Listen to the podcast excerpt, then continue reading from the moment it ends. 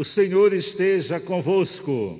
Está no meio de nós. Proclamação do Evangelho de Jesus Cristo segundo Mateus. Glória, Glória a vós, Senhor. Naquele tempo, Jesus foi à região de Cesareia de Filipe e ali perguntou a seus discípulos: Quem dizem os homens ser o filho do homem? Eles disseram: Alguns dizem que é João Batista, outros que é Elias, outros ainda que é Jeremias, ou algum dos profetas. Então Jesus lhes perguntou: E vós, quem dizeis que eu sou? Simão Pedro respondeu: Tu és o Messias, o Filho do Deus vivo. Respondendo, Jesus lhe disse: Feliz és tu, Simão, filho de Jonas, porque não foi um ser humano que te revelou isso, mas o meu Pai que está no céu. Por isso, eu te digo que tu és Pedro, e sobre esta pedra construirei a minha igreja. E o poder do inferno nunca poderá vencê-la. Eu te darei as chaves do reino dos céus. Tudo que tu ligares na terra será ligado nos céus. Tudo que tu desligares na terra será desligado nos céus. Palavra que vivida nos traz a salvação. Glória a vós, Senhor. Podemos sentar. Irmãos e irmãs, a igreja hoje celebra a festa desses dois grandes mártires, Pedro e Paulo, e também hoje é dia do Papa, de rezarmos pelo Papa. Quem foram esses homens, Pedro e Paulo? Por que se tornaram tão importantes para a igreja? Lembrando que Pedro era um pescador simples e viu passar aquele peregrino, o pregador, que já era conhecido como Jesus Cristo, só já sabia quem ele era faz o convite para Pedro, ele deixa as redes e agora vai se tornar pescador de homens. E aqui é bom lembrar: pescador, como se tira o peixe da água, o peixe morre fora d'água. Agora vai ser pescador de homem, vai tirar as pessoas do mundo em que vive para outro mundo. O mundo que eles vivem estão morrendo. Por isso, pescador vai tirar as pessoas daquele mundo que está matando para um mundo diferente. Pedro conviveu com Jesus Cristo a vida pública de pregação, conheceu, esteve junto com ele em vários momentos, que ele realizou grandes milagres, grandes pregações. Pedro acompanhava. Mas Pedro, enquanto Jesus era vivo, teve uma grande dificuldade de compreender quem era Jesus. A gente vê isso hoje na leitura, quando ele diz no finalzinho da leitura: Agora eu sei de fato que o Senhor enviou o seu anjo para que me libertar do poder de Herodes e tudo o que o povo judeu esperava. Ele esperava Jesus Cristo como o povo judeu esperava. Alguém para restaurar o povo de Israel, tirar o poder romano e colocar de volta os descendentes de Davi.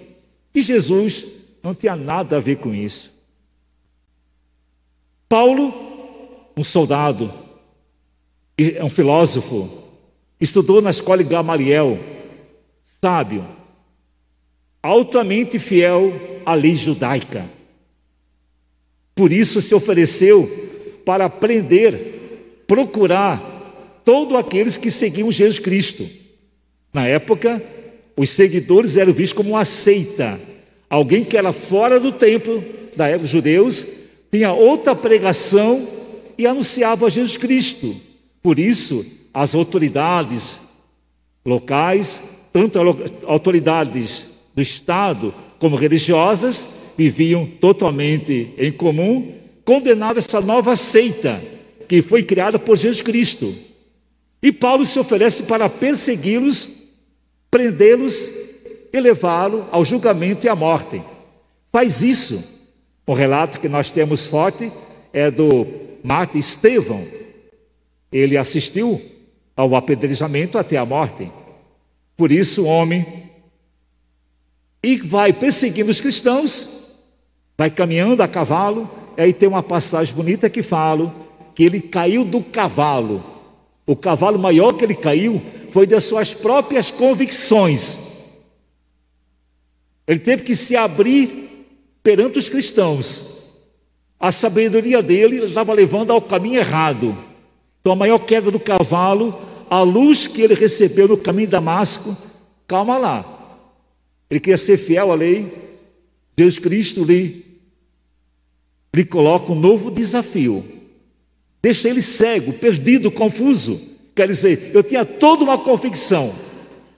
Para mim, o que eu fazia era altamente correto: perseguir e matar os cristãos. E agora, no caminho para Damasco, me vem uma luz que me cega, me ofusca, me faz repensar a minha vida, a minha fé. Por isso diz a leitura que ficou perdido, meio que cego, totalmente cego, quer dizer, fora de caminho do rumo dele. E depois, aos poucos, é feita uma catequese, e ele se propõe e se torna o grande missionário da igreja, de perseguidor dos cristãos, a um dos maiores anunciadores do evangelho. Pedro era mais para a organização interna da igreja. Paulo leva a fé aos que não eram, não eram judeus, outros povos, outras raças. Anuncia que o Evangelho é para todos os povos, não mais tem limite. Por isso, os dois. Todos os dois se tornaram mártires. Todos os dois se tornaram mártires. Pedro, como é, alguém se lembra como é que Pedro morreu? Como é que foi a morte de Pedro? Pedro foi pregado numa cruz, não é isso? Mas, porém, morreu de cabeça para baixo. Por que de cabeça para baixo? Porque não se achava digno de morrer igual a Jesus Cristo. E Paulo, Paulo foi decapitado. Todos dois matos pela fé. Assumiram tão fielmente o Evangelho tentaram imitar Cristo tão fielmente que os dois deram a vida.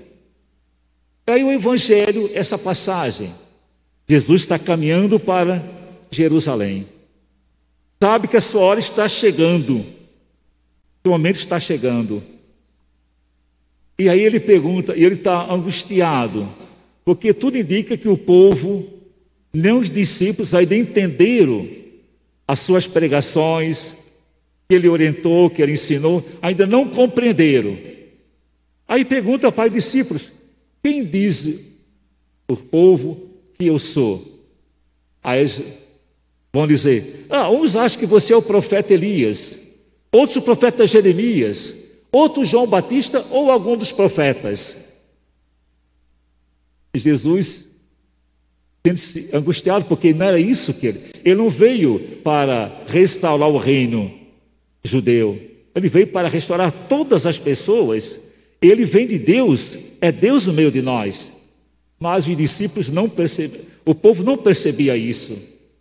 Aí Jesus transfere o questionamento, a pergunta: E vocês que caminham comigo? Quem eu sou para vocês? Aí Pedro já toma a voz como representante do grupo. E diz essa frase, né, para Jesus Cristo: Tu és o Messias, o Filho de Deus vivo. Aí Jesus lhe responde: Olha, não, não, você sabe isso, não porque foi um ser humano que te revelou, mas é meu Pai que revelou isso em você. É Deus, meu Pai, que se manifestou, que você reconheceu que eu sou Messias, o Deus esperado. E aí ele convida Pedro para dar, para organizar a sua igreja. Tu és Pedro, e sobre essa pedra edificaria a minha igreja. Lembrando que a palavra Petros, no hebraico, quer dizer rocha, pedreira. E lá tinha uma grande pedreira na cidade, na periferia, onde estavam as pedras para a construção. ficava os buracos nas pedras. Era uma pedra mais mole, uma pedra própria de construção. E as pessoas que não tinham casa iam morar justamente nessas cavernas, nesses buracos que eram tirados as pedras, dentro de pedra. Então aqui Jesus se refere, você será como aquela rocha de construção, mas também de abrigar os pobres. Você será uma rocha de acolhida para o meu povo. Por isso é a missão de Pedro e a missão da igreja. E hoje é o dia também do Papa. Por que, que hoje é dia do Papa? Porque lá no ano de 366, o Papa, o bispo de Damasco, ele celebrou o dia de São Pedro e São Paulo. Isso começou no ano 366. Instituiu o culto anual a Pedro e a Paulo, o bispo de Damasco de Roma. Então, ao celebrar isso, tornou como o bispo referencial para toda a igreja. Então, é dali em diante que começa a ter esse dia de São Pedro e São Paulo.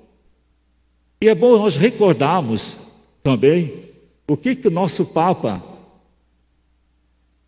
desde o seu início, do seu papado até hoje, tem como grande meta para conduzir a igreja como sucessor de Pedro. Estão lembrados que Francisco, quando foi eleito Papa, na eleição, diz a ele, disse ele ainda depois, né? Na eleição eu tinha ao meu lado o arcebispo emérito de São Paulo, que era Dom Cláudio Umes. Quando a coisa começou a ficar um pouco perigosa, diz ele, ele começou a me tranquilizar, o cardeal.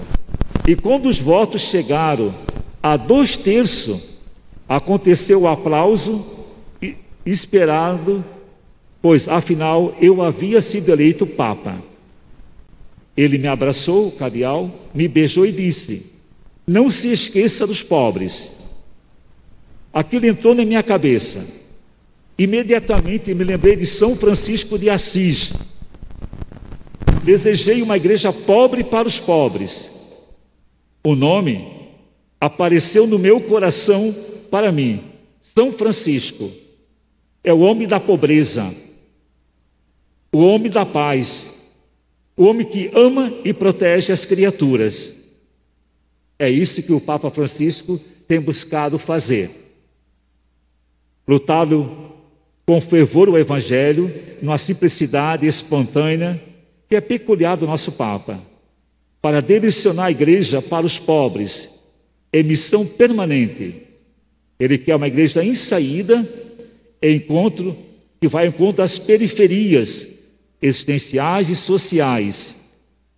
Mas não tem sido fácil para o Papa Francisco.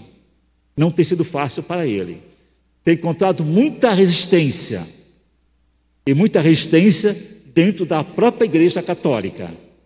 Ele quer a igreja de Jesus Cristo, igreja simples, humilde, pobre para os pobres. Mas muita gente quer uma igreja poderosa, famosa. Não. A fama da igreja está no seu serviço, nos seus atos, nos seus gestos. Pedro nunca pregou sobre missão, mas foi o grande missionário grande, é, grande seguidor de Cristo. Paulo escreveu cartas, nenhum livro famoso, só cartas pastorais para animar as pessoas, mas viviam concretamente esse compromisso com Cristo.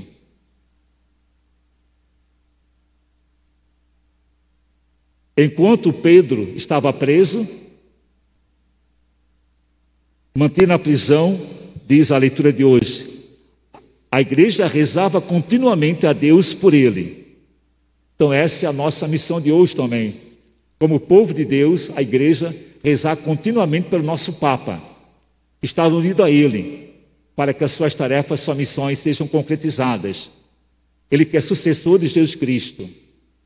E é bom sempre lembrarmos que Pedro e Paulo, eles não eram admiradores de Cristo, mas eram imitadores de Jesus Cristo, imitavam ele. Então o Papa Francisco busca a mesma coisa, imitar. Não basta admirar. Ou admirar alguém, tudo bem. Mas eu não faço não busco realizar, não busco fazer as obras que aquela pessoa faz. Então, hoje, nessa solenidade, esse grande desafio para nós, não só admirar, mas imitar Jesus Cristo. Buscar fazer também as obras que ele fez. Assim nós teremos respondendo com certeza quem é Jesus Cristo para nós. Amém.